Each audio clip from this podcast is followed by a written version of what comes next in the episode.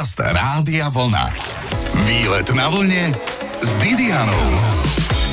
Počúvate to práve poludnie na vlne. Dobrý deň. Dnes to bude o našom Leonardovi da Vincim. Prešporský rodák Wolfgang von Kempelen má totiž na svojom konte mnohé svetové prvenstva a na výlete Bratislavou si o ňom povieme viac. Držte si sánky, lebo je možné, že vám padnú. Tiež som si svoju skoro zbierala zo zeme, aj keď sánky už boli vymyslené, keď sa Wolfgang narodil. O chvíľu jeho príbeh rozbali sprievodca Andrej Grol. Výlet na vlne s Didianou. Šachový automat v podobe Turka sediaceho za stolom, ktorý vraj porazil aj Napoleona Bonaparte, preslávil vynálezcu Wolfganga von Kempelena. Kópiu tohto automatu môžete vidieť v jednej z bratislavských kaviarní na námestí SMP. Dnes si o pánovi Kempelenovi, bratislavskom rodákovi, radi povieme niečo viac. Mojím sprievodcom bude Andrej Grol, ktorý sa venuje vo voľnom čase aj prehliadkam s kúzlami pre deti aj dospelých, ale kúzla v rádiu veľmi nefungujú, tak hádam stačí, že budeme mať kúzelné rozprávanie nie. Andrej, Kempelena nie každý pozná, ale keď sa povie šachový Turek, ľudia spozornejú a začínajú šípiť. Presne tak, len bohužiaľ práve šachový Turek mu trošku aj pošramotil povesť, pretože väčšina ľudí práve kvôli šachovým automatu považuje Kempelena za podvodníka. Áno, lebo opíšme si vlastne, čo on vymyslel. On vymyslel stroj, ktorý hrá šachy proti živým ľuďom. Lenže... K tomu všetkému sa dostaneme, Aha, ale no, mohli, by, mohol by som ťa tak previesť po meste a ukázať ti niektoré miesta. Práve mi dal mat, no. Dobre, super, ok, však to som od neho chcela. Môžeme sa poprechádzať po nejakých miestach, ktoré sú spojené s jeho životom, pretože on sa v Bratislave nielen narodil, ale prežil tu aj väčšinu života. A koľko mal rokov? A zomrel, keď mal 70 rokov, ale... Slušný vek. Narodil sa v roku 1734, čiže v prvej polovici 18. storočia. A to, že sme sa stretli práve tu, na Venturskej 11, pred De Pauliho palácom, nie je náhoda, pretože tento palác je neskoro barokový zo 70. rokov 18. storočia. To znamená, že tu nestal v prvej polovici 18. storočia, keď sa Campbell narodil. Vtedy tu stál jeho rodný dom, ktorý sa nazýval Špindlerov. Mlín? Špindlerov dom. Podľa jeho starého otca, Kristofa Špindlera, ktorý bol dokonca v Bratislave richtárom. Nech sa páči. Teraz je tu napríklad univerzitná knižnica v tejto budove. Presne tak. No a tu sa narodil teda e, Wolfgang von Kempelen, ale aj z otcovej strany pochádzal z významnej rodiny. Jeho otec Engelbert Kempelen bol správcom 30 v Uhorskej dvorskej komore. Takže aby som to nejako zhrnul alebo ho predstavil, tak e, Wolfgang von Kempelen bol polyhistor, vynálezca, výtvarník, dramatik a iluzionista. Nie je to málo. Antone Pavloviči.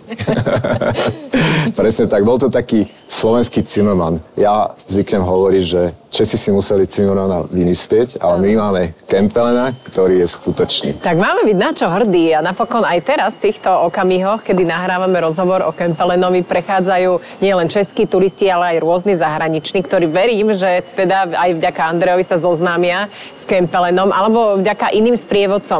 Hovoria aj ostatní sprievodcovia, takí tí, čo vedia o Bratislave? Určite, to by bol hriech ho nespomenúť. No ale on je dneska známy najmä ako vynálezca čo je zaujímavé, pretože veda vynálezy to bolo iba jeho hobby. On bol profesionálne právnik, vyštudoval právo a... Prepaž, ale pilia nám tu niečo a pilia mi tí muši.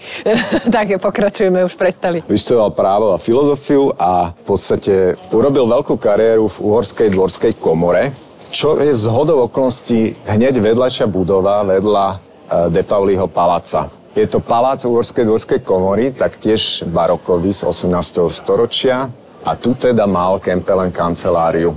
Takže nemal to ďaleko z domu. To je úžasné. To je akože fakt, že v papučiach mohol a... prejsť. Aj keď asi vtedy tá dlažba ešte tu nebola v takomto stave, možno tu bolo viac blata. No možno by mohol prejsť v papučiach, pretože dnes sú tieto dve budovy prepojené, keďže v obidvoch sídli univerzitná knižnica. Vynikajúce. Takže sme sa dozvedeli niečo o počiatku tohto nášho slovenského vynálezcu, bratislavského rodáka Kempelena. No a v tej Uhorskej dvorskej komore urobil veľkú kariéru. Napríklad bol riaditeľom solných baní pre celé Uhorsko. Solných baní? Presne tak. Výborne, ako sa k tomu dopracoval. On... E, Svojou usilovnosťou. Ale zároveň bol aj obľúbencom Marie Terezie, ktorá mu trošku v kariére dopomohla, ale aj jeho bratom. Tieto známosti stále ich treba mať. Vyletujeme v Bratislave a dnes sa ešte dozviete, čo ten prešporák Kempelen všetko vymyslel. Počúvate výlet na vlne s Didianou. Vyletujeme v hlavnom meste s Andrejom Grolom, ktorý je veľkým fanúšikom vynálezcu a prešporského rodáka Wolfganga von Kempelena. Už sme si povedali, že sa stal riaditeľom solných baní a aj ako riaditeľ niečo vymyslel. Čo to bolo Andrej? Zefektívnil prepravu soli po celom Uhorsku. Dokonca Solnoku, kde bolo prekladisko soli, skonštruoval výťah na prekladanie soli. Tak tomu sa povie riaditeľ.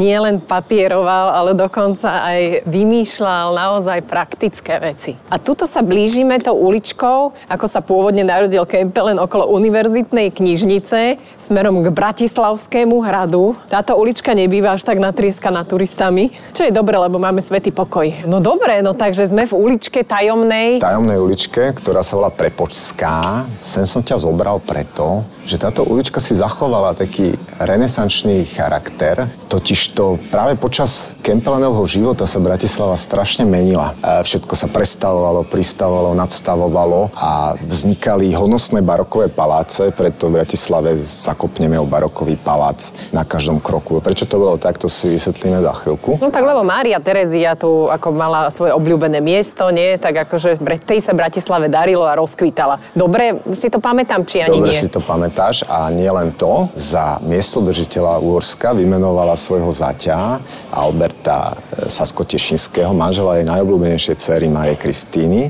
Takže Bratislava vtedy veľmi zrastla na význame. Presťahovali sa sem aj rôzne úrady. Úorská šlachta, ktorá chcela byť v centre diania, sa stiavala do Bratislavy a stávali si takéto honosné príbytky. V 18. storočí sa začína šíriť po Európe osvietenstvo z Francúzska, čo bol myšlenkový smer, ktorý viadal k autorite rozumu a takisto dochádza k nejakým snahám e, o popularizáciu prírodných vied a dokonca takí majetnejší jedinci lajci si e, zriadovali rôzne prírodovedné kabinety, kde sa odovzdávali bádaniu. Napríklad aj manžel Marie Terezie, František Štefan Lotrinský. A bol to aj Kempelanov prípad, pretože ako som spomínal, pre neho veda a vynálezy boli len hobby. A ešte by som teda chcel spomenúť, že on sa považuje za priekopníka v mnohých oblastiach poznania. Napríklad skonštruoval prvý stroj, ktorý imitoval ľudskú reč, skonštruoval prvé zariadenie na tlač textu pre nevidiacich. Bol mu udelený patent na prvú párnu turbínu v histórii a je aj autorom prvej kabinetej ilúzie v histórii mágie, čo je šachový turek. Používali sa tieto prístroje normálne? Áno, používali, ale tuto stojíme uprostred Prepoštskej ulice a máme krásny výhľad pomedzi domy na vežičku Bratislavského hradu, ktorý je pre mňa takým symbolom osvietenstva v Bratislave, respektíve teda tá väža. Je to severovýchodná väža Bratislavského hradu a je spojená hneď s dvoma menami osvietencov bratislavských a síce Matej Bel, ktorý vydal encyklopedické geografické dielo Noticie a Samuel Mikovíny, ktorý vytvoril mapy a veduty pre toto dielo. Inak a... len tak pre zaujímavosť pripomínam, že Samuel Mikovíny má v Bratislave aj svoju ulicu. Stojí na nej napríklad hotelová škola, ktorú som navštevovala, takže len to som chcela povedať. Dobre, čiže Samuel Mikovíny, prerušila som ťa. Samuel Mikovíny si pre tieto mapy pre Belové noticie vytýčil svoj vlastný nultý poludník, ktorý prechádzal práve touto severovýchodnou väžou Bratislavského hradu, na ktorú sa teraz pozeráme. Každá krajina si určovala vlastný vlastný nultý poludník, mm-hmm. odkiaľ sa mm-hmm. počítali všetky zemepisné dĺžky. Ešte dobre, že ho nezbúrali v tých 50 60 rokov, ale že ho zrekonštruovali, aspoň môžeme vedieť, kde bol ten nultý poludník podľa Mikovinyho. Presne tak. Zostaňte na výlete, o chvíľku sa dozviete, čo treba hľadať na Zemi, ak chcete chodiť tadial, kadial chodili králi a kráľovné. Počúvate výlet na vlne s Didianou. Prečo sa z Bratislavy stalo korunovačné mesto a čo zažil prešporský vynálezca Kempelen v dome svätého Martina, aj to sa dozviete na výlete s Andrejom Grolom, ktorý ma sprevádza Bratislavou. Tak, tento náš krásny dom svätého Martina e, bol postavený v 15. storočí, je prevažne gotický, ale Napríklad táto kaplnka Jana Almužníka je baroková a väža je neogotická. Takže nejak takto ho mohol vidieť aj Kempelen, a práve tu bol v roku 1734 Kempelen pokrstený. A s týmto kostolom sa e, spája aj jedna tragická udalosť, ktorá ho ovplyvnila. A síce Kempelenová prvá manželka bola Franciska Piani, talianka, ktorej otec bol cisársky kapelník na dvore Márie Terezie. No a Franciska pár mesiacov po svadbe zomrela a je pochovaná v krypte Špindlerovcov tu v dome svätého Martina. No a mladý Wolfgang, zdrtený, hľadal útechu práve v štúdiu vedy, takže za to, že ho poznáme dneska ako vynálezci, možno vďačíme tieto tragické udalosti. No ale tento dom svätého Martina po roku 1526, vieš čo bolo vtedy? 1526, čo mohol vyhorieť, alebo bol mor, alebo čo? 1526 bola bitka pri Moháči. Aha, vidíš. No. Kedy Osmania obsadili veľkú časť Uhorska, v podstate takmer celé dnešné Maďarsko obsadili Osmania. Uhorsko sa scvrklo na územie dnešného Slovenska plus ešte nejaké územia na východe. A hlavné mesto Uhorska, čo bol dovtedy Budín, a korunovačné mesto uhorských kráľov, čo bol dovtedy Sekešfehervar, boli obsadené Osmanmi a preto obidve tieto funkcie sa presunuli do Bratislavy. Takže odtedy sa Bratislava stala korunovačným mestom uhorských kráľov. Však tiež sme sa mnohí pýtali, že prečo sa tu rozhodli korunovať tých uhorských kráľov a bolo to práve preto. Vidíte, to sme si osviežili mysel. Bolo tu korunovaných 11 kráľov a 7 kráľovských manželiek, všetci z rodu Habsburgovcov. A tá koruna hore na veži je odvtedy? A nie odvtedy, tá tam bola osadená v 19.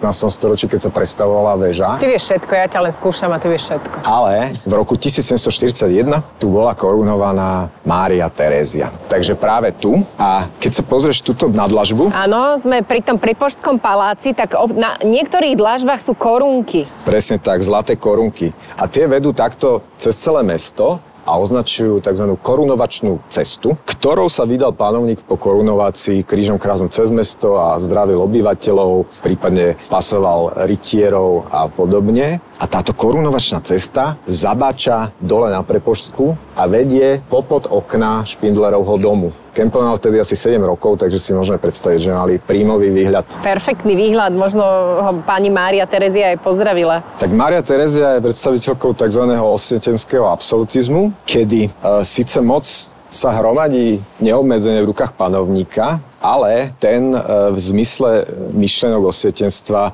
slúži ľudu. Ona mala heslo všetko pre ľud, nič jeho prostredníctvom. A spájajú sa s ňou mnohé významné reformy súdneho právneho systému, ale aj školského systému, ratio educationis. Bolo celkom strašidelné, že počas jej obdobia ešte pálili čarodejnice. To práve ona zakázala. Chvála Bohu. To jej slúži k úcti, lebo však sama bola žena a tiež ju mohol hoci kto obviniť. Ešte sa vrátim k tým korunkám na zemi, že musíme oznámiť, že to nie je práve zlato. Dobre, aby nám nevytrhali v Bratislave dlažbu. Tak len toľko som chcela. dobre. To ja neviem, či to je práve zlato. No určite. no lebo niektoré zmizli, pozri. Áno, fakt, niektoré, niektoré normálne, že vyrezali. No a potom, že čo je deravá dlažba v Bratislavskom centre kvôli korunkám. O chvíľku sa dozviete napríklad, kde na dome svätého Martina nájdete prvú gotickú toaletu. Výlet na vlne s Didianou. Má na konte niekoľko svetových prvenstiev, napríklad prvý úspešný pokus o umelé napodobnenie reči. Jedno z prvých prakticky použiteľných zariadení na písanie pre nevidiacich, či prvý udelený patent na párnu turbínu.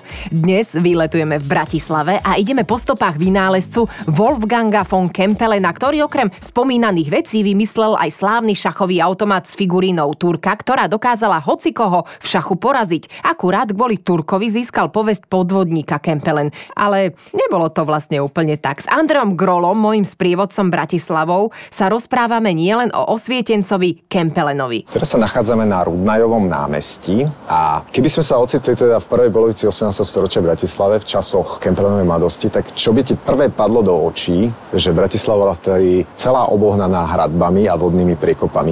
A práve tu pred tou lekárňou Salvator Slávnou, áno. stála jedna zo štyroch mestských brán, tzv. Vidrická. Ešte okrem toho bola Lavrinská, Rybárska a... E, Michalská. Presne tak. Tá jediná sa zachovala. Totižto v polovici 18. storočia už e, hradby neplnili úplne svoju funkciu, keďže bojové techniky sa posunuli už niekde úplne inám. Akurát tak obmedzovali obyvateľstvo v pohybe, pretože vedeli vojsť do mesta iba cez tie mestské brány a zaberali miesto, preto Maria Terezia dovolila prešporčanom, obyvateľom Bratislavy, aby hradby rozobrali, a materiál použili na stavbu nových domov. A čože sa stalo, že aspoň tú jednu Michalskú bránu teda máme zachovanú? Na tú zabudli? Na tú zabudli, pretože bola čerstvo zrekonštruovaná, tak im asi Aha. bolo ľúto ju zbúrať. Ale tade to vedli hradby, tieto dva domy, jedno z nich je Martineum a boli nalepené na dom svätého Martina, takže vlastne väža svätého Martina trčala von z mesta. Plnila tiež obrannú funkciu. No a keď sa zrušili hradby, tak niektorí šikovnejší obyvateľia urobili proste to, že si odkúpili kúsok hradieb a medzi tými dvoma hradobnými múrmi postavili proste strechu a mali dom. A presne tieto dva domy vznikli týmto spôsobom. Keď vôjdeš tam na tú terasku e, do Martinea, tak to tam je krásne uvidíš, ako tie hradobné múry prechádzajú do múrov toho domu. Inak v kostoloch nemajú toalety, toto mi povedz. Nemajú? Tak no som, málo v ktorom kostole majú ti, toalety. Chceš pozrieť, ešte ti ukážem gotickú toaletu. Oproti hlavnej ceste, ako ústí most Slovenského národného povstania smerom do mesta, tak na rohu je vežička a? A vidíš tam ten výklenok? Áno. Tak to je gotická toaleta. Smerom do mesta je výklenok na tej krajnej vežičke a to je gotická toaleta. Ako som spomínal, väža domu trčala z tých hradieb, takže toto bolo mimo hradieb a tí obrancovia mesta z tohto záchoda kadieli rovno do vodnej priekopy. To je praktické, že si to až odfotím. Takže vlastne Bratislava mala prvú vodnú toaletu na svete. Nech sa páči, toľko prvenstiev mal Prešporok, teda Bratislava. Inak medzinárodný tým výskumníkov z Viedenskej technickej univerzity predstavil v máji tohto roka prvú toaletu s mozgom na svete. No chýbalo 60 kilometrov a objavili by ju v Bratislave. Bravo. Ale dnes sa venujeme histórii a Kempelenovi. O chvíľku si na vlne povieme, kadiaľ cez centrum Bratislavy viedla vodná priekopa a aký pamätník tu má bratislavský rodák Kempelen. Výlet na vlne s Didianou. Milujete šach? Príďte si ho zahrať do centra Bratislavy. Je tu obrovská šachovnica a stojíme na nej so sprievodcom Andrejom Grolom. Teraz sa nachádzame na Hviezdoslavovom námestí pred budovou Vysokej školy výtvarných umení. A keby sme sa na tomto mieste ocitli v prvej polovici 18. storočia, tak by sme sa ocitli pod vodou. Tady to totiž to viedla vodná priekopa, ktorá mala šírku až 40 metrov a bola napájaná vodou z Dunaja. A tieto domy, línia týchto domov kopíruje vlastne hradby, ktoré tu vtedy ešte stáli. Aby ste si to vedeli úplne presne predstaviť, tak stojíme e, pred zabarikádovanou americkou ambasádou na tej šachovnici. Presne tak. No ako som spomínal, e, hradby teda na príkaz Marie Tereze sa zbúrali, vodné prekopy sa zasypali a vznikli nové predmestia a tuto vznikla takáto promenáda s platanmi a možno niektoré z týchto platanov si ešte pamätajú Kempelena a Máriu Tereziu. Všimni si, kde stojíme. Áno. Na šachovnici. Na šachovnici. Áno. A to nie je náhoda. No lebo Kempelen a šachovnica asi Presne mal rád tak. ten šach. A všimla si si niekedy túto šachovnicu? Určite áno, ešte keď tu boli figurky. Si toto? Aha, to som si nikdy nevšimla, lebo nehrám šach, neviem to. Čiže v strede je, že 1734-1804 Wolfgang Kempelen, bratislavský rodák, preslávil naše mesto vynálezom šachového automatu. Je, to Takže je krásne. vlastne táto šachovnica na Hviezdoslavom námestí je pamäť pamätník Wolfganga Kempelena. Nikto o tom nevie, alebo málo kto takže dúfam, že naši posluchači sa sem prídu pozrieť. No a teda, keď tu sme na šachovnici, tak si môžeme porozprávať o šachovom Turkovi niečo. Áno, to je teda ten vynález, ktorý si spomínal, že mu neurobil napokon veľmi dobré meno, lebo sa spájal s niečím ako podvod, ale nebolo to úplne tak, povedz nám. No, za všetkým hľadaj Máriu Tereziu. Sa, to bol jej nápad. To bol jej nápad skoro. V roku 1769 pozvala Kempelena do Viedne na iluzionistické predstavenie a posadil si ho k sebe, pretože on už mal teda povesť človeka erudovaného vo vede a chcela s ním konzultovať všetky tie ilúzie, čo sa dejú pred ich očami. No a Campbell bol tak trošku rozčarovaný, tak poznamenal, že on by možno vedel pripraviť niečo lepšie. Tak Maria Terezia ho vzala za slovo a poverila ho, aby teda niečo vymyslel. A o pol roka na svadbe jej céry Márie Amálie predstavil šachového Turka. Opísať šachového Turka, podľa mňa ste ho už videli aj na mnohých pohľadniciach, ktoré posielajú sa z Bratislavy. Predstavte si stôl, alebo takú skrinku, za ktorou sedí figurína Turka a ten má pred sebou šachovnicu. A vlastne išlo o to, že niekto sa k nemu mohol postaviť a hrať s ním šach. Však áno. Presne tak, keď ho Kempelen natiahol, začali sa hýbať tuto, tieto ozubené kolesa vo vnútri stola. Turek sa začal hýbať, ťahať figurkami a porážať živých protivníkov. No zlé jazyky tvrdili, že vnútri sa skrýva človek, avšak pred každým vystúpením Kempel len takto otvoril Turka do Korán a ľudia mohli nazrieť dnu a nikdy nikoho dnu nenašli. No a pre Kempelena to bola jednorazová zábavka. Maria Teresa bola spokojná a udelila mu bohatú odmenu, tisíc dukátov, čo je na dnešné asi 150 tisíc eur. jak ty prepočítavaš, jak stroj.